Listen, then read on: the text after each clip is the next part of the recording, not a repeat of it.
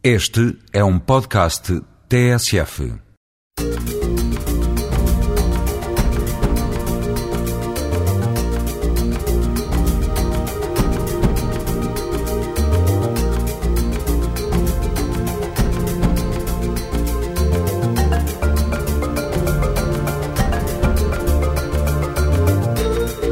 Todas as semanas, a esta hora, há Gente Como Nós, um olhar para o universo multicultural da sociedade portuguesa.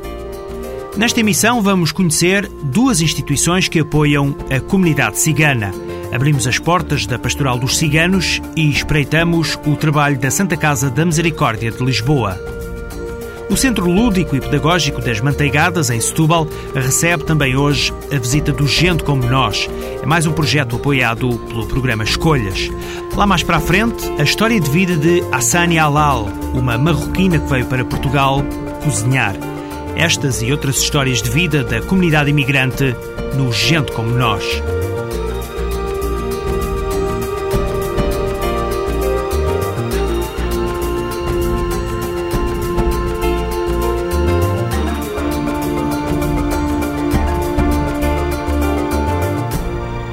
Vamos dar um pouco de atenção à comunidade cigana. Há 50 mil entre nós. Os primeiros chegaram por volta do século XV do nordeste da Índia.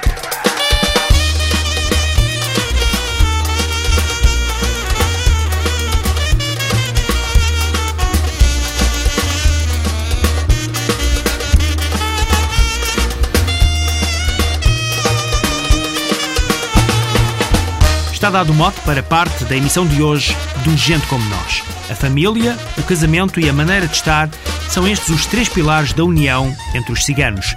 Joaquim Cardoso, presidente da Associação Cigana de Coimbra, deixa aqui na TSF um alerta contra a discriminação, sobretudo agora que ainda estamos na ressaca do Dia da Liberdade. Eu sou da descendência cigana, sou cigano, em que me prezo muito de ser. Mas, acima de tudo, sou português. E como português, eu, eu pegava-lhe só aqui um, um bocadinho da nossa história do nosso país, que é o 25 de Abril. Ele, quando veio, veio para todos. E aí os ciganos viviam com uma ideia do passado. Hoje o cigano já não vive as ideias do pai, vive as próprias ideias dele. E então vou dizer quanto a Franco, começaram a parar no tempo, mas a preparar-se para o futuro não pararam no, no passado. Muitos já estão preparados e lançados no futuro. Há, Joaquim Cardoso, aqui uma outra chamada de atenção, uma mensagem. Qual é? Eu diria para a população portuguesa, neste caso, que dessem mais uma oportunidade, de facto, àqueles que ainda não a tiveram.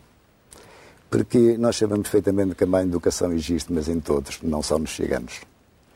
E por isso, se verem um cigano mal educado, que não o condenem logo à primeira vista, mas que lhe deem uma oportunidade a ver se ele volta a ser mal educado. O recado está dado na voz do presidente da Associação Cigana de Coimbra. Já agora acrescento que todas as informações relacionadas com a comunidade cigana podem ser consultadas na internet no endereço www.ciganos.pt www.siga-ou depois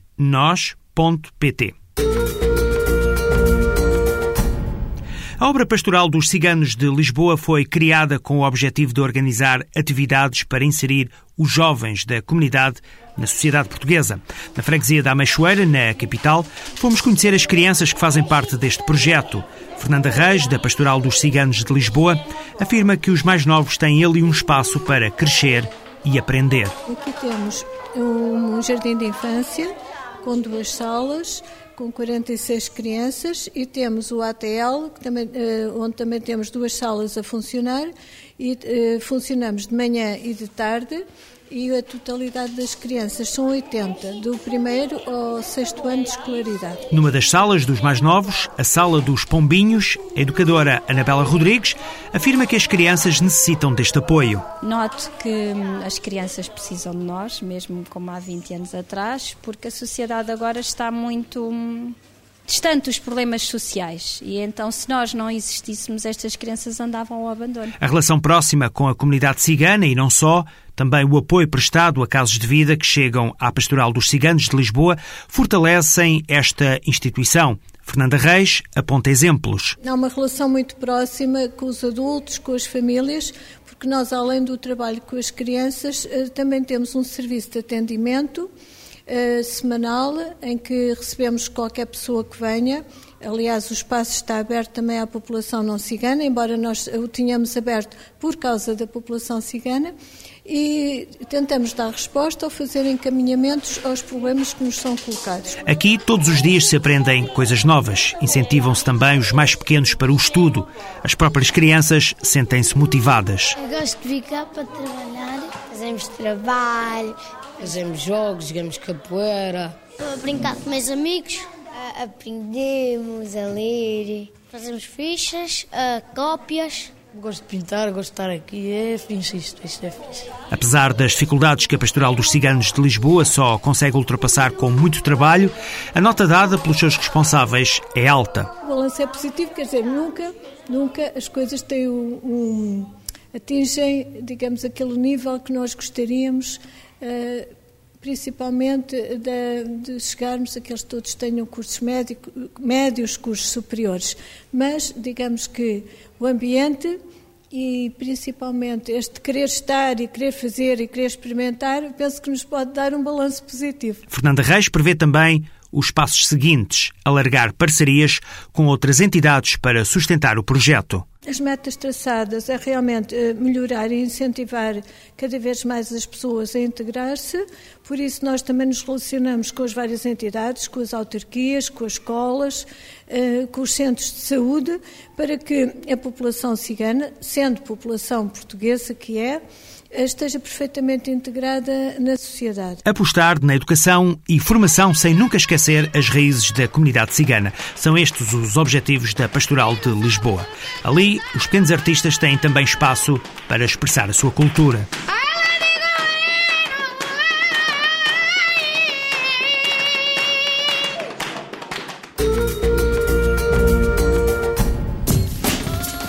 www.ciganos.pt É o primeiro site sobre comunidades ciganas em Portugal. O site divulga as atividades, a história e a cultura de comunidade cigana para promover a sua inclusão e inserção social. O site pretende divulgar também os projetos que estão a ser desenvolvidos no terreno junto destas comunidades, as boas práticas de escolas e outras instituições, a importância do associativismo, as notícias e os eventos mais relevantes. Visite www.ciganos.pt.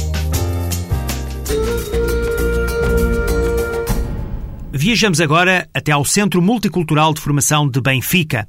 É uma iniciativa da Santa Casa da Misericórdia de Lisboa, onde decorre um projeto de promoção social dos ciganos.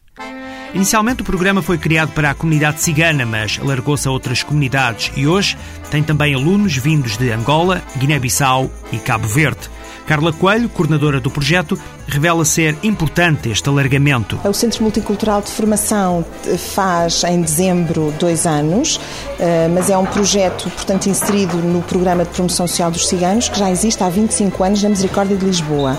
Começou há 25 anos só exclusivamente para a população cigana. Depois, a pouco e pouco, fomos verificando que, para além da população cigana, havia outras pessoas, oriundas de outras culturas e de outras etnias, que, eh, avaliadas as situações, reuniam os mesmos problemas de inclusão ou de exclusão que, que a população cigana. E nós temos uh, cursos de formação profissional de nível 1 e de nível 2, uh, temos a certificação escolar ao nível do sexto ano e do nono ano e temos também uma, uma componente de prevenção do abandono escolar que, que nós chamamos pré-profissionalização, com quem articulamos uh, de muito perto, nomeadamente com as escolas do ensino oficial. Portanto, muitos dos nossos jovens que estão nessa, nessa pré frequentam a escola, não fizeram ainda abandono, mas as escolas identificam-nos como estando em risco e então eles vêm aqui ao centro fazer um complemento de horário daquele que têm na escola. Têm umas tardes ou umas manhãs na escola e outras tardes ou manhãs são completadas aqui connosco. A carpintaria é o curso mais procurado pelos rapazes. Fernando Teles é o mestre que dá estes cursos e sabe, como ninguém, o que é preciso para ajudar os jovens. Comecei com 13 anos já tenho 36, já vai há 23 anos. Até sou numa comunidade diferente, sou, faço parte da etnia cigana e eu nunca pensei chegar ao ponto que cheguei hoje. Eu também era um rebelde como, como eles, com, com a mesma idade. Mas depois comecei a acreditar e aqui estou. Para mim é gratificante porque eles foram um pouco marginalizados pela escola, apesar deles também uh, terem algumas dificuldades. Isso tem a ver com, com a vivência em casa e com, com o bairro. Para mim, como já tenho alguma experiência nisto, para mim é gratificante, mas com muita dificuldade. Um trabalho gratificante para quem subiu na vida com este projeto da Misericórdia de Lisboa. Os jovens querem fazer os próprios trabalhos. Eu quero trabalhar com madeira, pintar, colar, assim, queria, queria fazer tipo armários, muitas coisas. Da carpintaria dos rapazes para a costura das raparigas.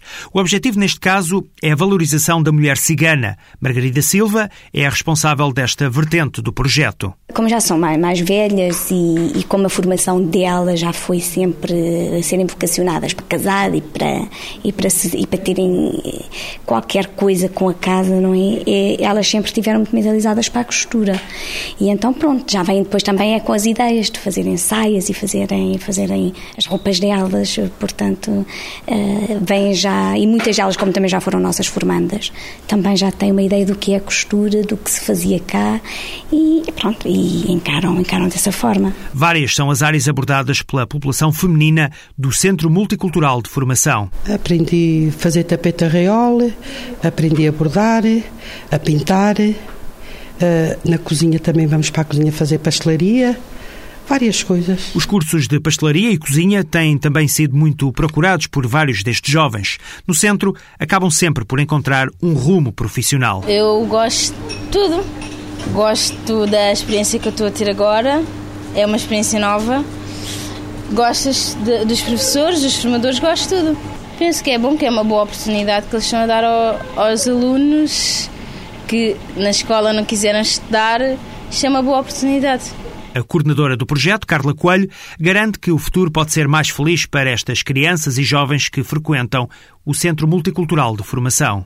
Não há desculpa para não frequentar o Centro Multicultural de Formação. A Misericórdia, realmente, para este tipo de população, tem esta resposta muito específica que, eh, portanto, os alunos que nos chegam, os formandos que nos chegam, podem inclusivamente não serem certificados ao nível do primeiro ciclo e aqui recebem a formação profissional e a formação escolar. Portanto, quando saem daqui, levam eh, consigo um certificado eh, de formação profissional de qualquer das oficinas que frequentem e também de um certificado de escolaridade ao nível do nono ano. Com o projeto do Centro Multicultural de Formação, os jovens ciganos saem beneficiados e preparados para entrarem na sociedade.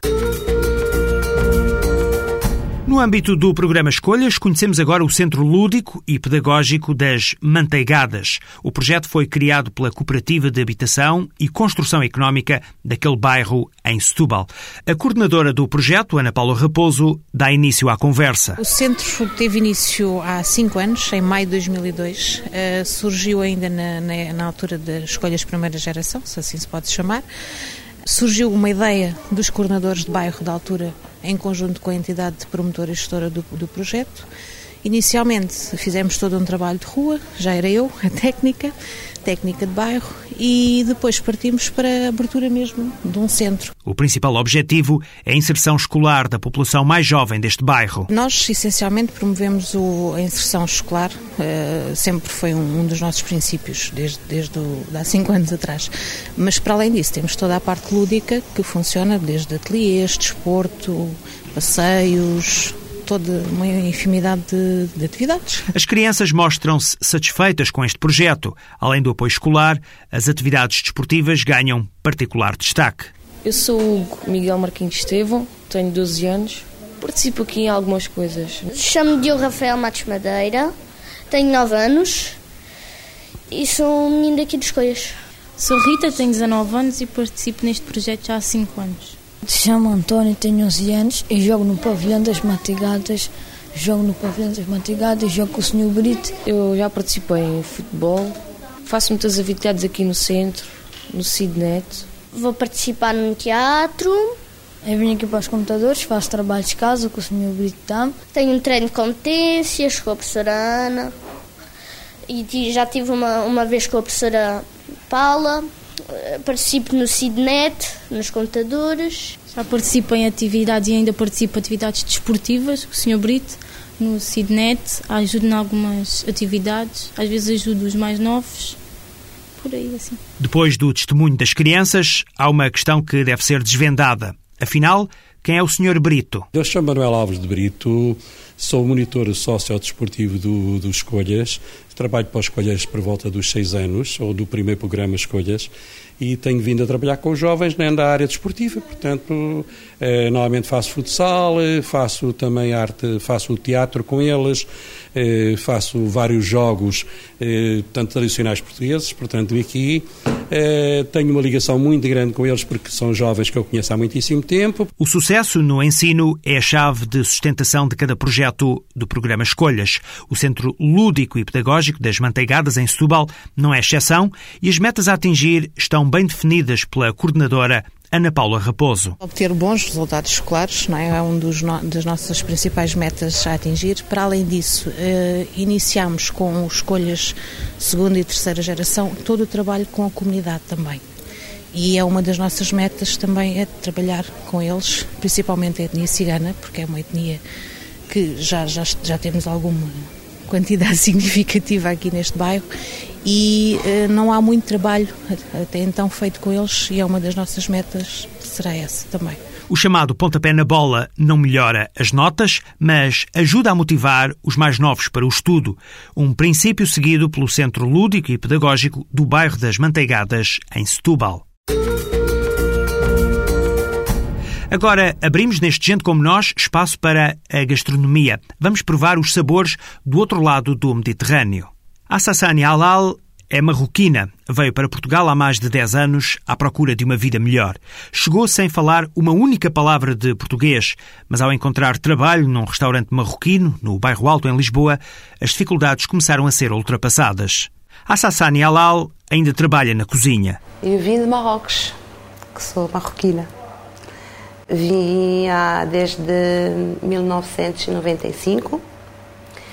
Quando eu cheguei cá, com 15 dias de vida cá em Portugal, vim cá no Bairro Alto a passear e vi o restaurante marroquino, ali à Papa. E chamou-me a atenção e curiosidade. Quando comecei a trabalhar no restaurante marroquino, já foi uma ajuda para mim Porquê? Porque não falava português. Uh, para arranjar um trabalho no outro sítio não podia, porque não sabia os nomes dos pratos. Eu posso até saber fazer, mas não sei os nomes dos ingredientes, das coisas. Mas como entrei no, no restaurante marroquino, senti-me em casa. Só o problema era o diálogo. Agora o trabalho, eu fazia tudo à vontade. Depois de alguns anos no bairro Alto, a Sassânia foi para outro restaurante a proprietária continua a ser a mesma. Maximinia Leal tem agora um outro espaço que conjuga muitos sabores. Tinha um restaurante marroquino e ela apareceu no restaurante a pedir emprego. Uh, tivemos lá bastante tempo, bastantes anos, uh, quando surgiu a oportunidade de, de, de comprar este.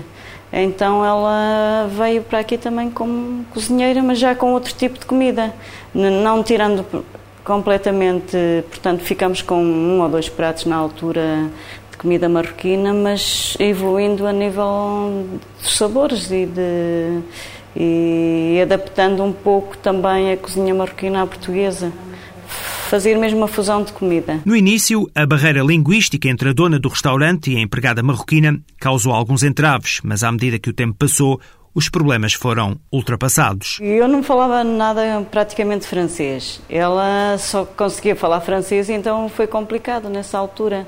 Falávamos muito por números, pronto, os pratos foram todos marcados de 1 a 10 e, era por números que eu lhe fazia os pedidos para a cozinha. E quando íamos às compras, de facto, ela tinha que ir indicar quais eram as especiarias, principalmente a esse nível. Nas compras era a Sassânia que dizia o que comprar.